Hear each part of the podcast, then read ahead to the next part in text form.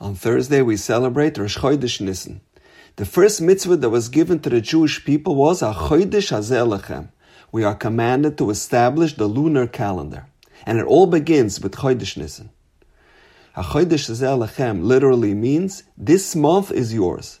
We were given mastery over time. The idea of establishing the Chodesh was given over to the Jewish people. This mitzvah distinguishes between world time and Jewish time. The Gemara in Sukkah associates the other nation's system of time with the sun. And that is how they base their calendar. A fixed 365 and a quarter days per year. The sun is consistently present. However, unlike the solar calendar, which is connected to the Earth's annual orbit around the sun, the lunar calendar is based on the waxing and the waning of the moon. From our perspective, the moon is reborn every single month. It progressively increases until it is completely full and then wanes into oblivion. The word chodesh, meaning month, is derived from the Hebrew word chadash, meaning new. The lunar cycle symbolizes renewal, something that is not possible in a system based strictly on consistency. Even more than that, the moon represents hope in a world of darkness and despair. Just when you think the moon disappeared and all hope is gone, we see a sliver of moon, and our hope is renewed again. In contrast, the sun represents a system of time which has no observable beginning or end. There's a famous adage in Koheles, Ein chadash tachas hashemesh. In the solar system, there's no opportunity for hope and renewal. Rosh Chodesh, as we know, is a holiday for women. They refrain from doing certain work. Why is it celebrated by women exclusively? So there's a fascinating reason given for this phenomenon. When things looked bleak in Mitzrayim and Paroh decreed that all newborn males be thrown into the Nile River, the men went ahead and divorced their wives. But the women had the opposite approach. They had faith. They displayed unbelievable strength and resolve. Even after witnessing acts of utter cruelty, after having their babies ripped from their arms, after seeing their children cemented alive into brick walls, they fought back against hopelessness and despair. They had the vision to push forward and beautify themselves and failed to give up hope even in the darkest moments and made themselves appealing and enticed their husbands, thereby bringing children into a world of pain and uncertainty, ensuring the continuity of the Jewish people.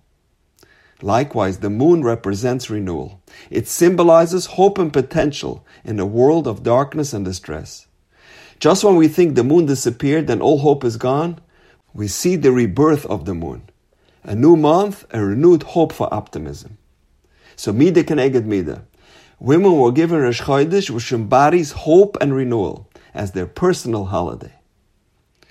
Sunday was the 88th yard yahrzeit of one of the most important figures in the history of Jewish education, Sarah Schenirer, L'Zicharna L'Rvacha when she felt the urgency for a system of formal Jewish education for girls, an innovation that was necessary to stem the tide of the Haskalah movement, the era of enlightenment, which tragically lured many Jewish girls away from the ideals of Torah, she established Beis Yaakov, but not without major societal and political opposition.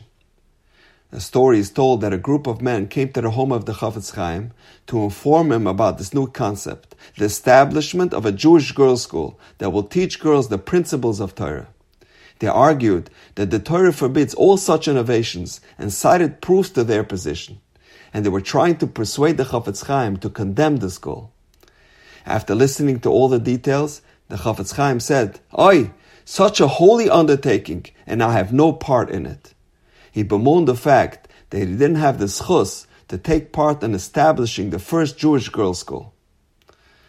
With the blessings of Gedolei Hador, Sarah Schenirer opened her first Beis in Krakow in 1918 with a class of 25 girls. At the time of her passing in 1935, it boasted more than 200 schools all across Europe, attended by over 25,000 students. She said, My motive behind Yaakov is because it is the Jewish mothers and teachers who raise the next generation. Only they can make children love Torah. It is they who guarantee the spiritual survival of the Jewish nation.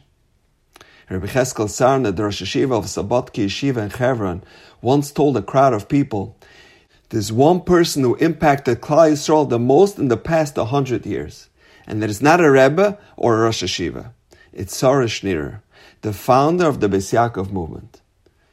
Cut from the same cloth of those righteous women in Mitzrayim, when everyone saw darkness and Haskalah, Sarah Schenirer saw light.